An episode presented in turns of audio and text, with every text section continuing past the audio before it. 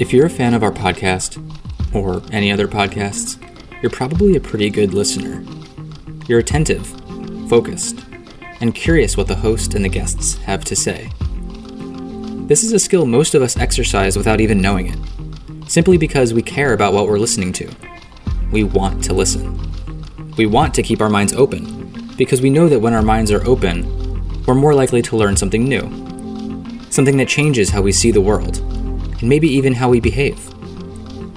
So here's a question Why don't we apply this same passion for listening at work? Why don't we listen with rapt attention when our colleagues have something important to tell us? I'm Chris Weller, and you're listening to Your Brain at Work from the Neuroleadership Institute. For this episode, and the ones that follow, we'll be drawing from a weekly webinar series that NLI has been hosting every Friday. This week, we're joined by three of NLI's distinguished consultants and scientists as they discuss the science of listening deeply and how it helps team members start on the journey toward allyship. You'll hear from Barbara Steele, head of NLI's performance practice, Paulette Gerkovich, a senior consultant at NLI, and Dr. Michaela Simpson, one of NLI's senior scientists. Together, they talk through what listening circles can look like in organizations, the science of psychological safety and perspective taking, and the potential pitfalls of getting it wrong. Enjoy. So, what we'll talk about is certainly this topic about us listening deeply.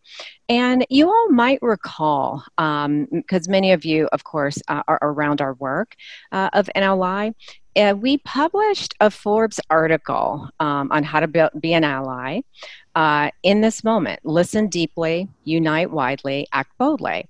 And we published this article in June uh, on the 3rd, uh, 2020 of this year. And it was right on the heels of the George Floyd murder, which happened on May 25th.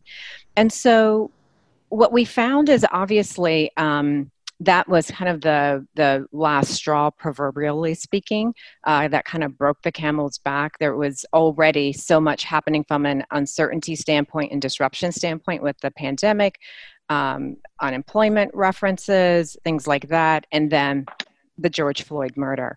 And so we certainly felt very strongly that we needed to be really clear with the narrative in the market. So if you haven't read that article, please do so because we talk from a science perspective what leaders really need to do now.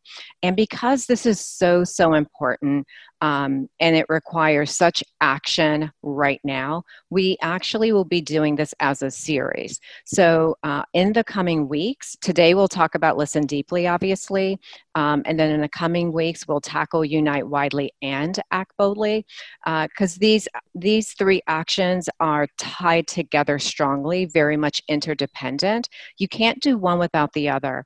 So, today, to give some context for this topic of listening deeply, uh, what we want to do is really unpack this because since publishing the article, um, so many organizations have come to us, and we've had this privilege of engaging with them, um, as well as just uh, helping companies with this topic of how to really do this well. So, we're going to unpack it from an organizational standpoint, really, the different ways that organizations uh, go about this.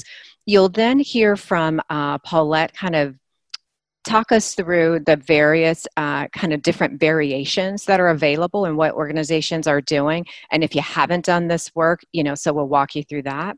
Uh, then we'll get to hear from a science perspective from michaela so what's behind kind of the, what's needed foundationally to ensure when we're talking about listening deeply how to do that um, so that it goes well we'll share with you some of the pitfalls that we've seen in our work in working with uh, clients who are doing this and then we'll we'll close with a, a few other things and so this is how um, we want to uh, really frame the conversation that we're having uh, together today.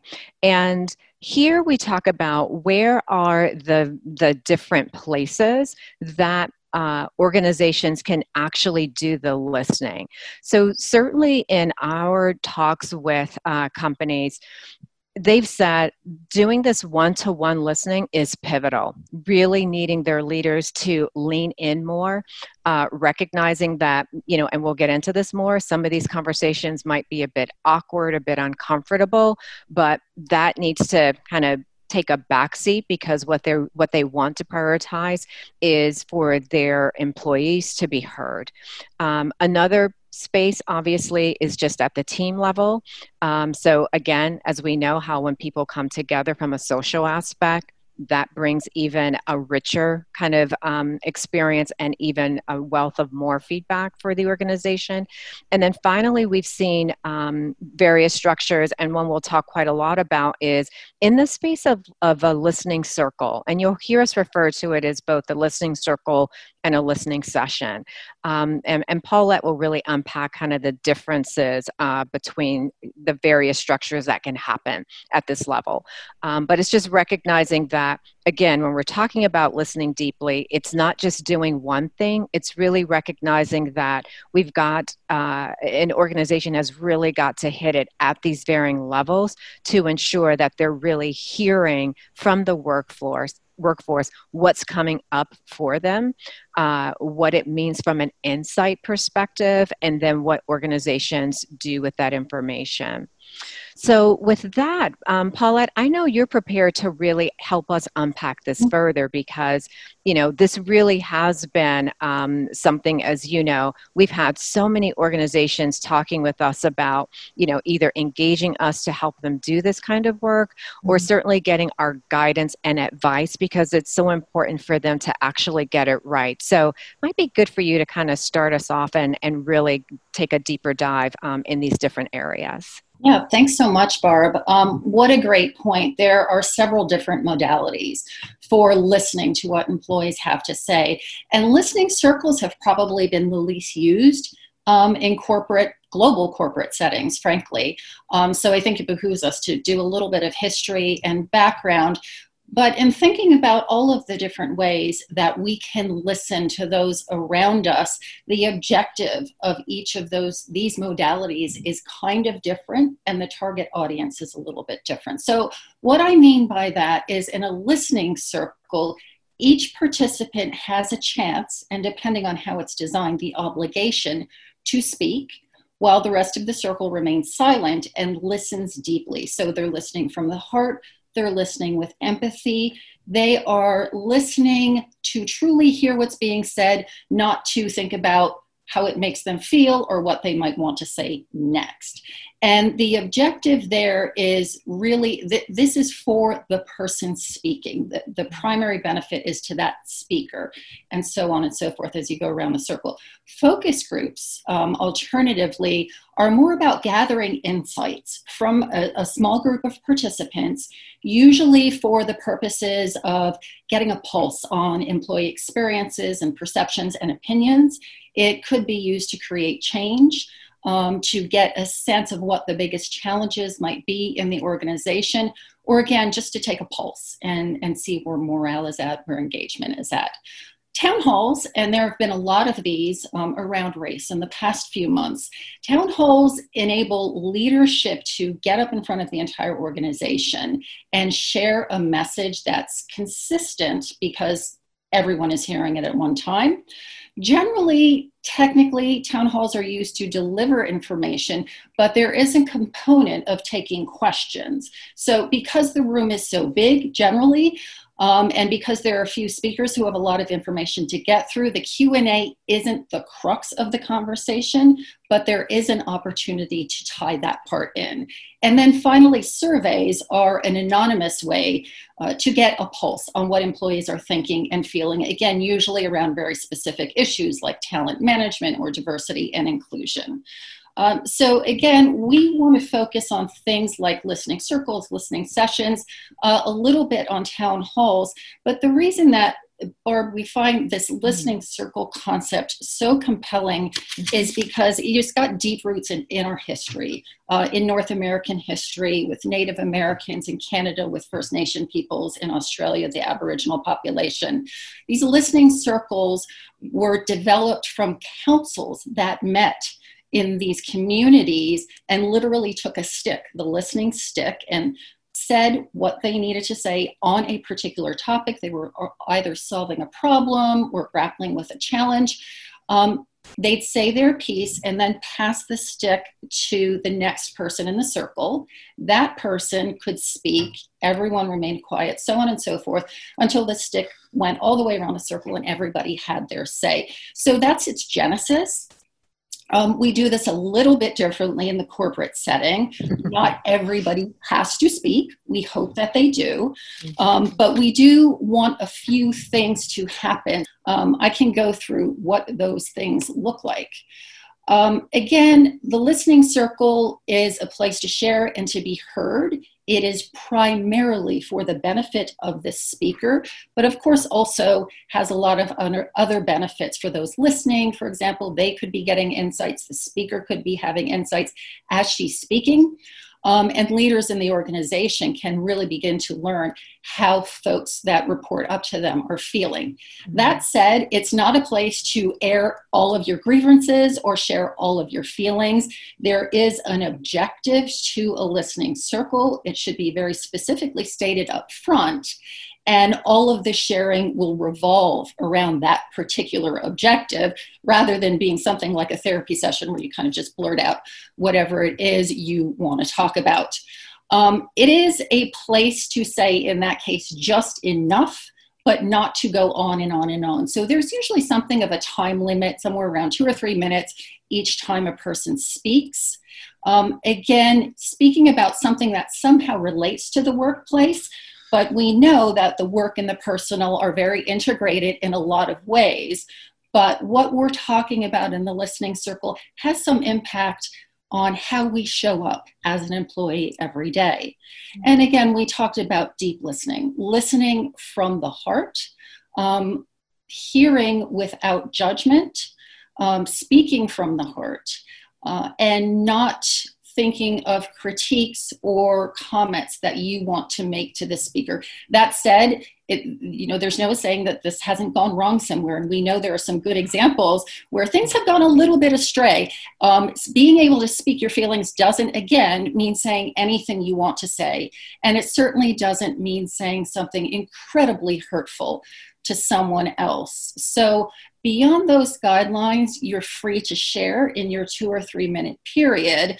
Um, and we have found that folks have walked away from this gaining tremendous insight into even their own feelings about a particular topic that they didn't realize they had. Mm. Paulette, thank you so much for just really helping us understand, right, the different uh, different ways that organizations can go about listening.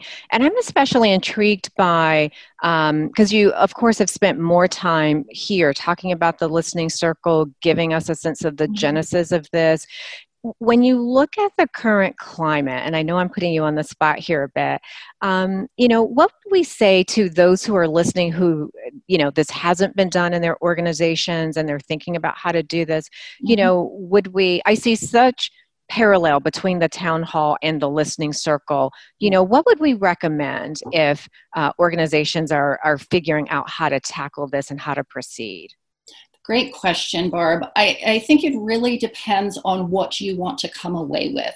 If a leadership primarily wants to share information about their approach or policy changes or some new cultural initiative that's coming up around some of these issues, for example, the town hall would really be the best method. Folks can ask questions, but they're really learning new information from leadership.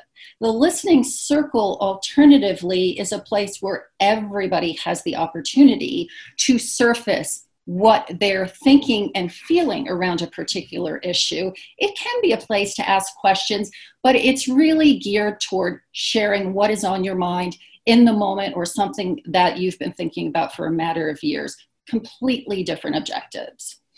I think yeah. town halls in this moment are really important for leaders who are taking a very clear position or want to share their thinking about what's going on today. There, there's a lot of importance for doing that, sometimes as a precursor to the listening circle. Mm-hmm. Um, but I'm sure we've all been flooded with the emails from organizations with whom we order online or, or things like that that tell us the position they're taking on the George Floyd murder, for example, Black yeah. Lives Matter. The town hall is something like that, an opportunity for leadership to set a tone from the top. So those are important. Um, and then once there, it's time to go more deeply and hear from the employees themselves, listening circles are an incredibly powerful way to do that. Beautiful.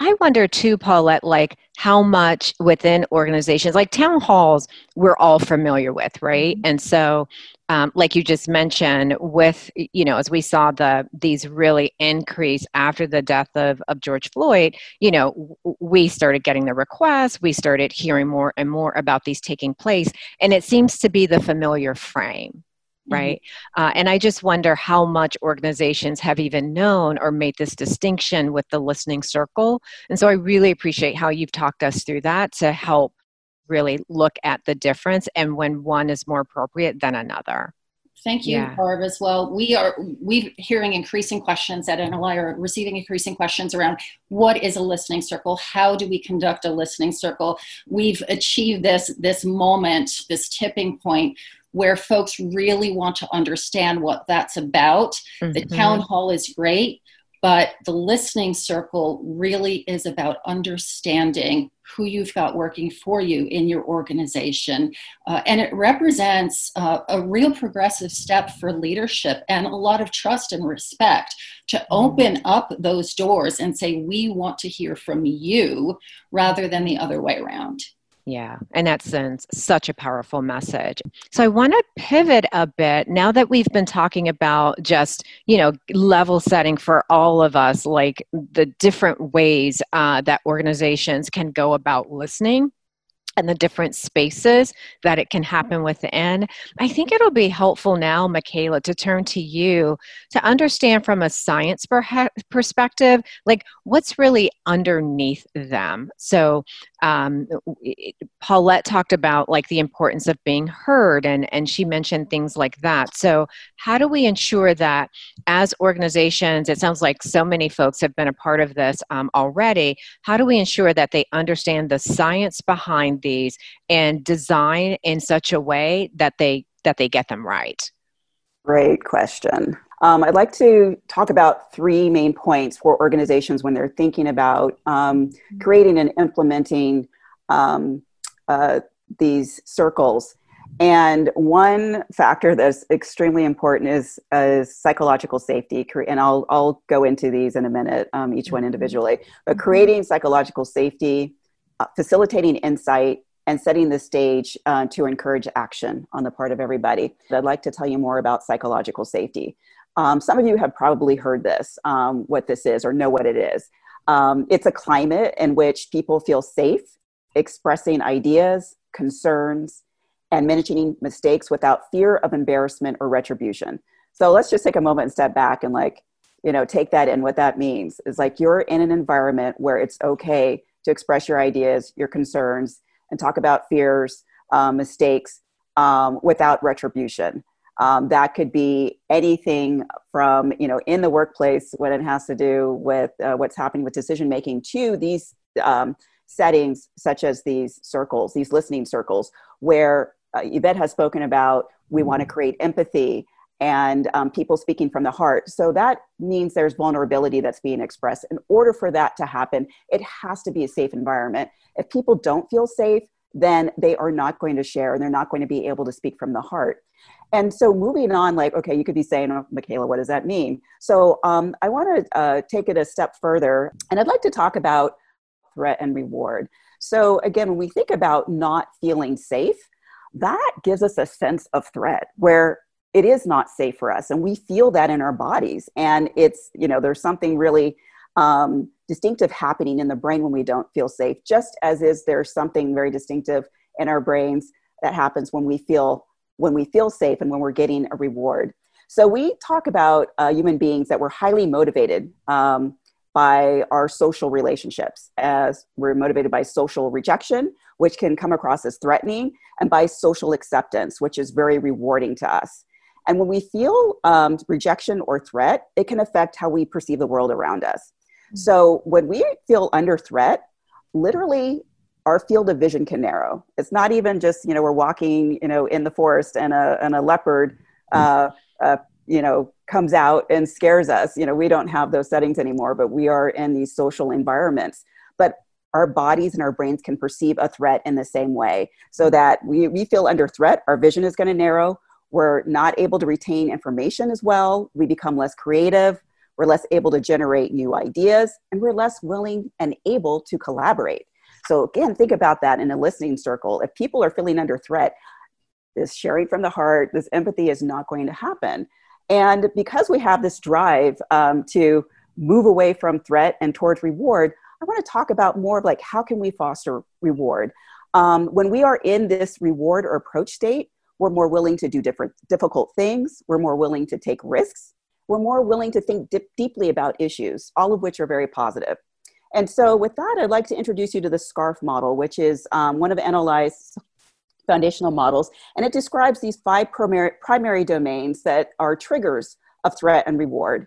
Um, and so i'm going to walk you through each one briefly. So the S in SCARF stands for status. So that's about caring, uh, about respect and feeling valued. And we're always intuitively aware of kind of where we fit into some kind of hierarchy or how we belong in a social circle. So, again, when you think about a listening circle, it's really important for people to feel like they belong and that they're valued. And one of the things for organizations to um, be explicit about um, is it's okay to be clumsy. Like, we're, we're all here we're all here to share together we have a common goal a common objective which hopefully has been established. And you know what? It's okay to say something clumsy. Um, it's safe here. So that's one way to send, um, to put people what we call in a toward state rather than a threat state. Um, the next um, uh, domain in the SCARF model is certainty. Uh, and we talk about that as like feeling that you're in the loop. You know what's going on, that you have the information that other people have. And one of the ways where you can create a toward state when it comes to listening circles is that people understand that nothing is going to be reported back. Like there's there's a bubble or a container of confidentiality and people are going to share honestly and authentically in this circle but it's not like somebody's going to take that and then you know pass that on to other people. So there's that sense of like okay i feel secure knowing that what i say will be held and received and kept confidential in this space so um, another way to create a toward state, um, according to the um, SCARF model, I'm going to go to the A, which stands for autonomy. That's that sense of, am I given choices? Do I have a sense of control? Um, so one of the ways we can create threat with autonomy is micromanaging people. When people feel micromanaged, um, that sends a threat signal, and they, there's a, a lack of trust. And so to create a sense of certainty where people feel respected and valued and trusted is you know what? You get to choose what you share. We're not going to say you have to go in there and bare your heart and soul. You know, even if you feel safe, you know, there's still containers and boundaries to be had. So it, you get to choose what you share. Um, so that is another way to create a toward state and to create deep psychological for sa- safety for people in these listening circles. Now I'd like to move to R, which is relatedness. It's like am I part of the group? Do I feel like I belong? You know, this is where we really, and this is all getting at inclusion. This is when we're really talking about inclusion. Do I feel part of the group? Do I feel accepted? Do I get the cues that there's warmth and curiosity and openness to my perspective of what I have to say?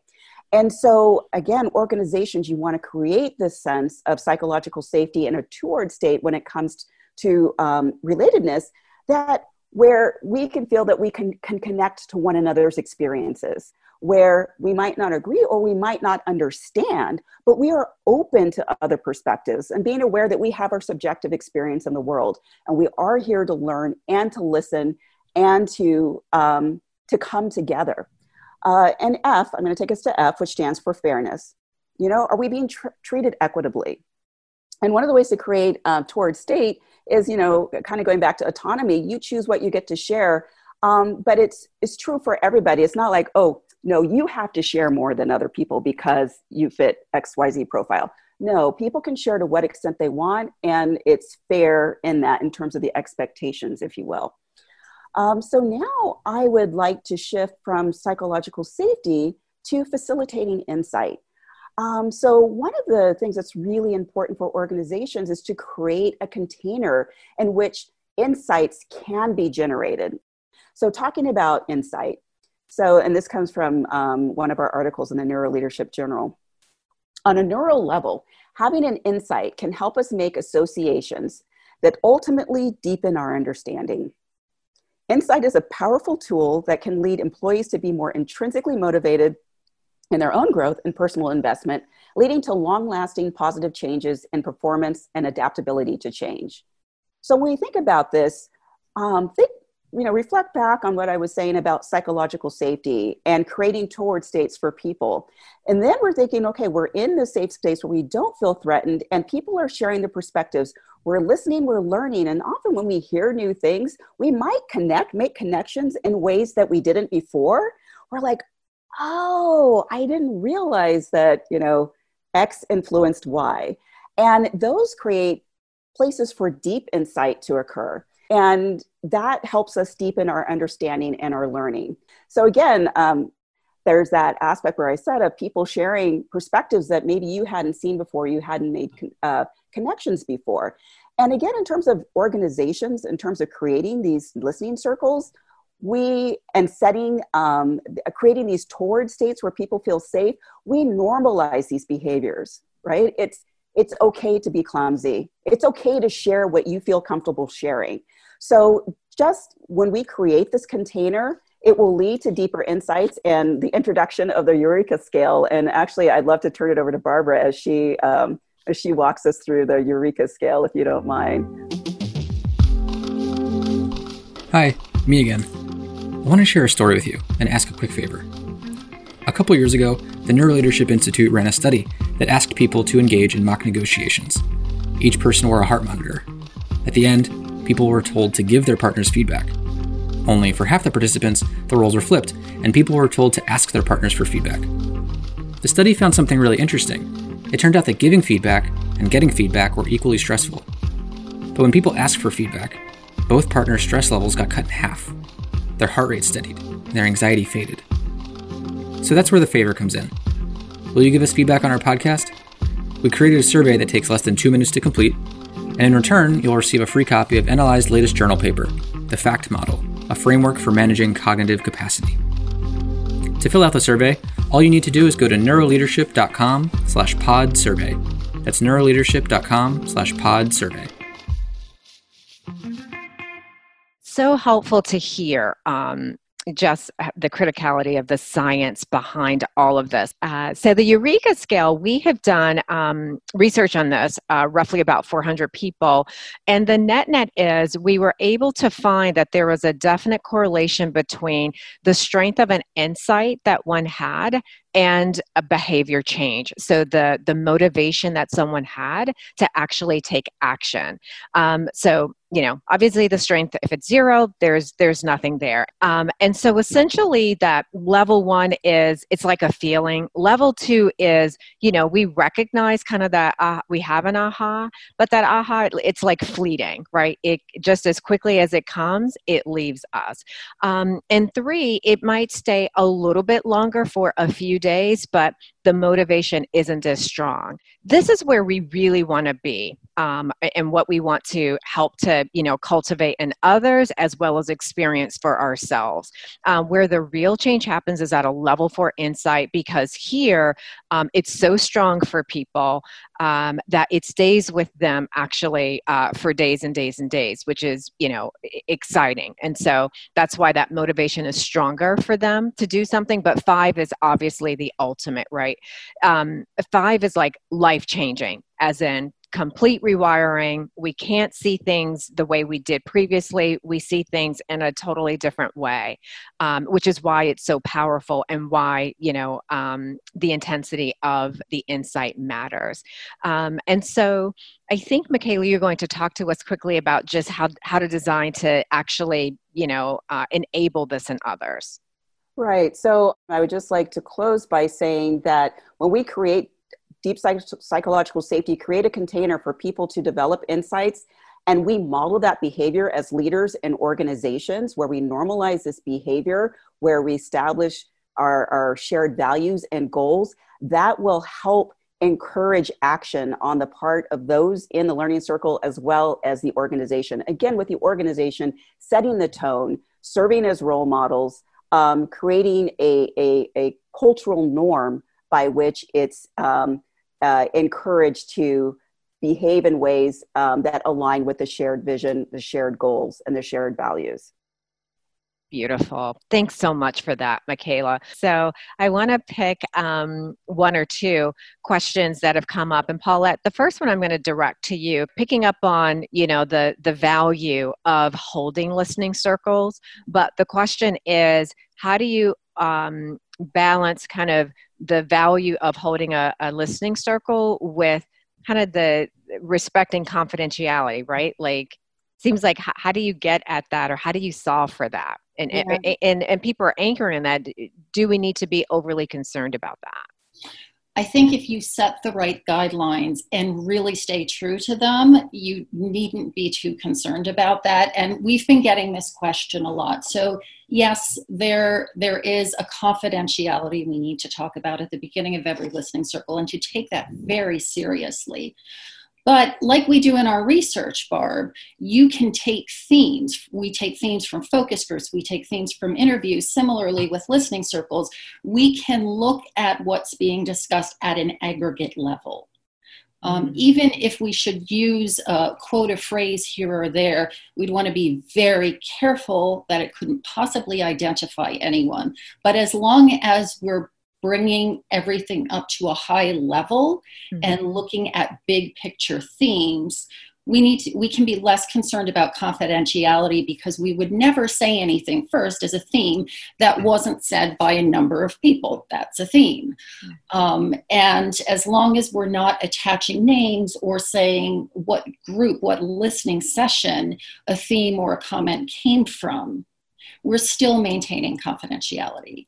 Mm so helpful, Paulette. And one more I want to throw at you, uh, Paulette, because um, it pertains to you. Sorry, Michaela. Um, but there's another okay. question that came up around in these listening circles should we be having like um, uh, facilitators or leaders even take part in them? So, how do we feel about that? Yeah, I think having a facilitator who sets up the ground rules, for example, is a wonderful idea. And they keep the conversation going. They make sure, you know, we're playing within the boundaries that we've set. Um, they can steer the conversation if something really outrageous comes up, because again, we know we want to talk about our feelings and, and share deeply, but we don't want to be hurtful or nasty or say violent things the facilitator will be there to reframe the conversation or, or to guide away from comments like that. And the mm-hmm. facilitator will also just set up what the discussion is about beyond the technical objectives or the technical boundaries. Um, the facilitator will say something like, We're going to focus on this, this issue, we're going to start with this particular question um, let's go around the circle and share your answer to that question. I think a facilitator in a corporate setting, especially, is a great idea. Right. Um, if I could just address the the kind of status or hierarchy issue of like Thank whether you. That was going to be my follow up. Take it away. Yeah. So I think it's again really important for the organization to look at how much safety we talk about psychological safety. People might want to think it's there, but there could be people who still don't feel safe. So um, you need to take that with a grain of salt and really um, be to assess that and maybe ask your people. So maybe it might be important where it's uh, the employees, if you will, without the management, without the leaders in the space, to generate or create a sense of safety that maybe can be built up. And as people feel safe and get acknowledgement and cues from leadership, that it will be um, acknowledge their statements and they, there will not be any retribution because they have to see that. Um, mm-hmm. until that's in place, then maybe you want to consider if it's not already there. Then you move where there's a leader involved. But you re- we have to be really sure that people feel safe. Otherwise, they're not really going to be sharing. They might be listening and sharing what is quote unquote safe, but we might not get to those deep points. What a great, what a great caveat. What a, what a great explanation, Michaela. I, want to be clear um, when I say a facilitator can be helpful, never someone to whom the folks in the circle report, never.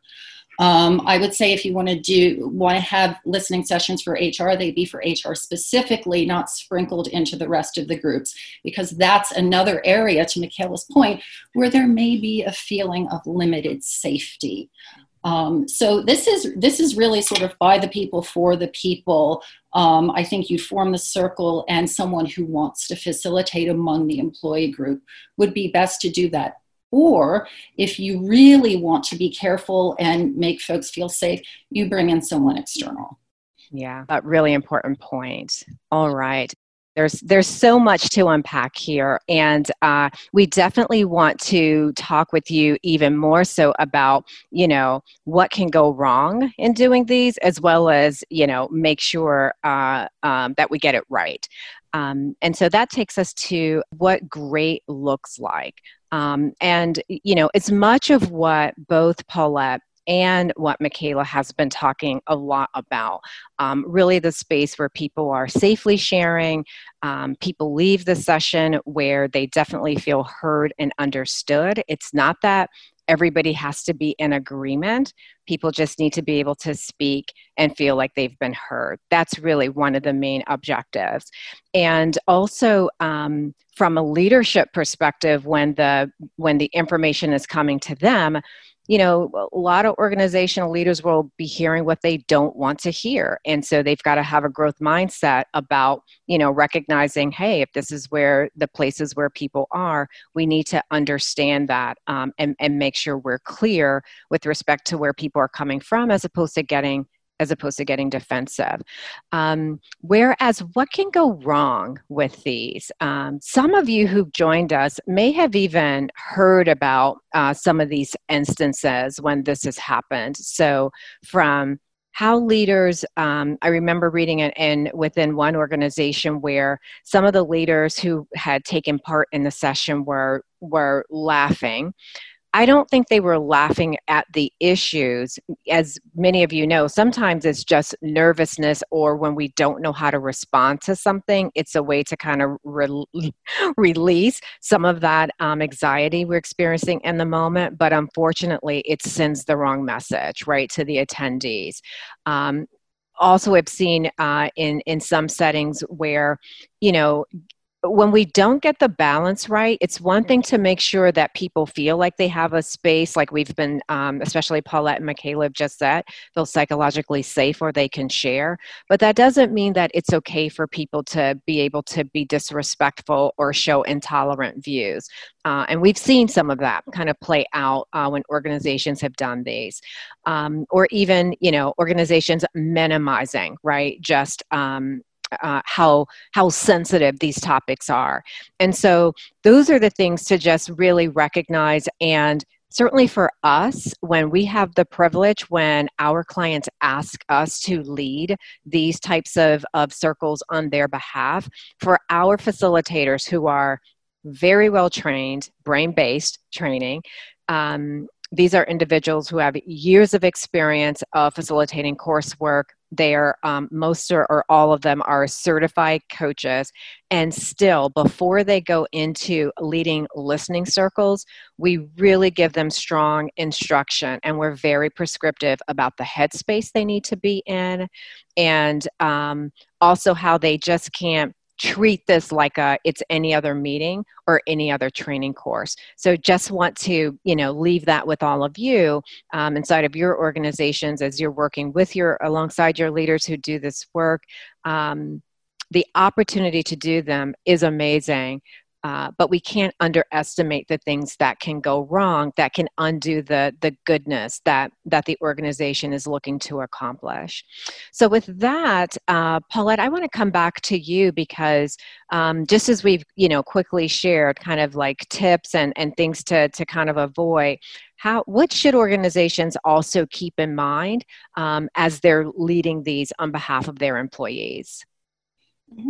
Um, I think there there are a few things that you want to be careful to think about, and one of them goes right back to the conversation we were having about five minutes ago.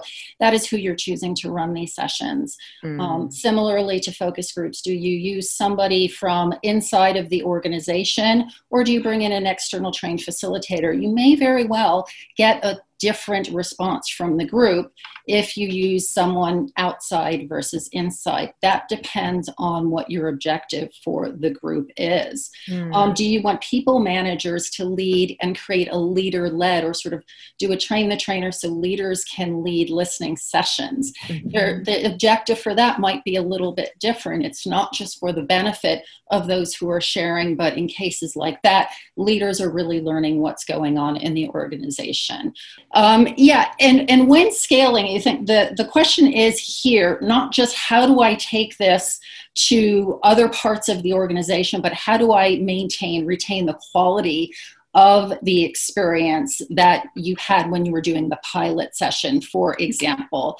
Um, so, again, that's where who you choose to do the facilitation comes in, how structured you want the conversation to be, how broad the topic is that you'll be discussing. For example, do I discuss the same one, two, three questions across the entire organization in every group?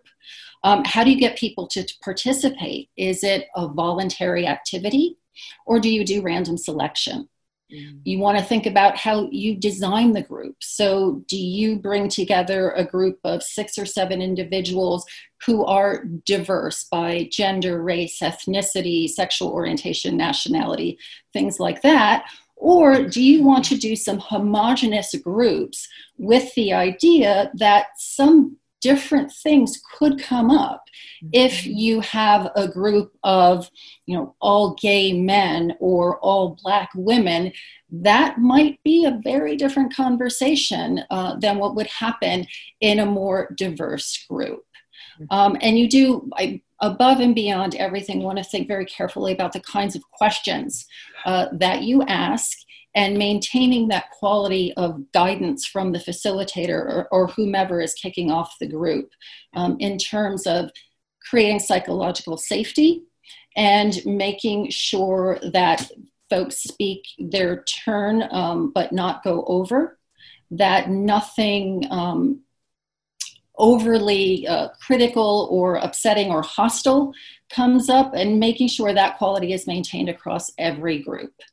Mm beautiful, Paulette. Thank you so much uh, mm-hmm. for providing that to all of us. And so, uh, a couple of things I want to do quickly. Uh, what are the methods for trying to determine if we're talking diverse versus um, homogeneous, right? Like, how, is there criteria or something that we can help people use to, to really make that determination? Yeah, I think again it depends on on your objective and what kind of conversations you want to have. Now, um, with a recent client who is doing a large number of listening circles, we're actually um, recommending that most of them, but not all of them, be diverse. So we can see if there really is a difference in the conversations.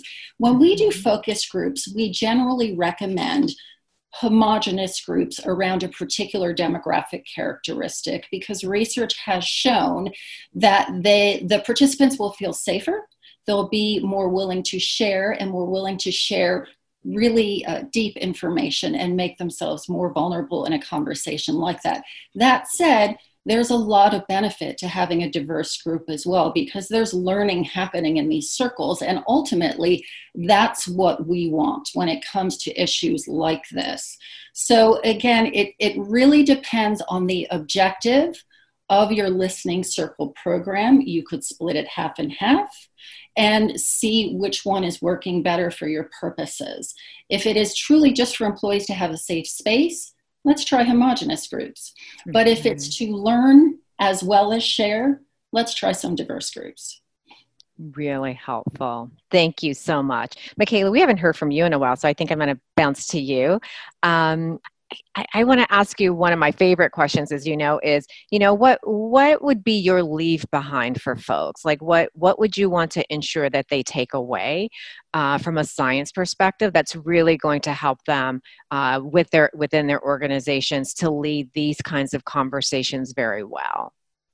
Um, thank you, Barbara. Yeah, I think if anything is to understand that we all have our unique experiences, which might be common among a group of people, but the way that we approach the world and our social situations, especially at work, are really dependent on, again, I'm going to just anchor in on this safety of how safe do people feel.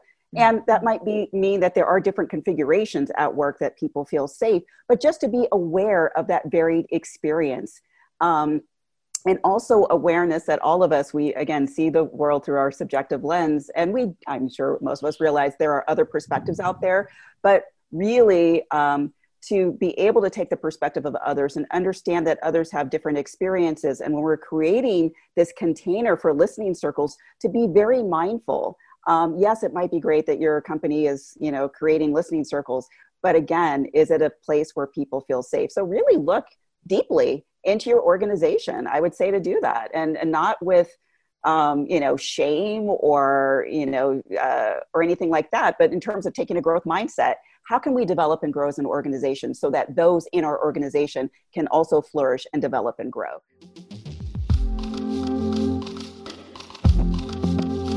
Your Brain at Work is produced by the Neuroleadership Institute.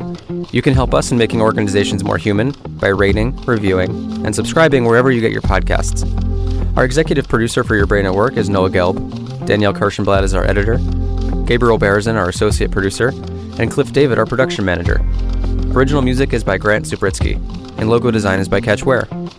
We'll see you next time.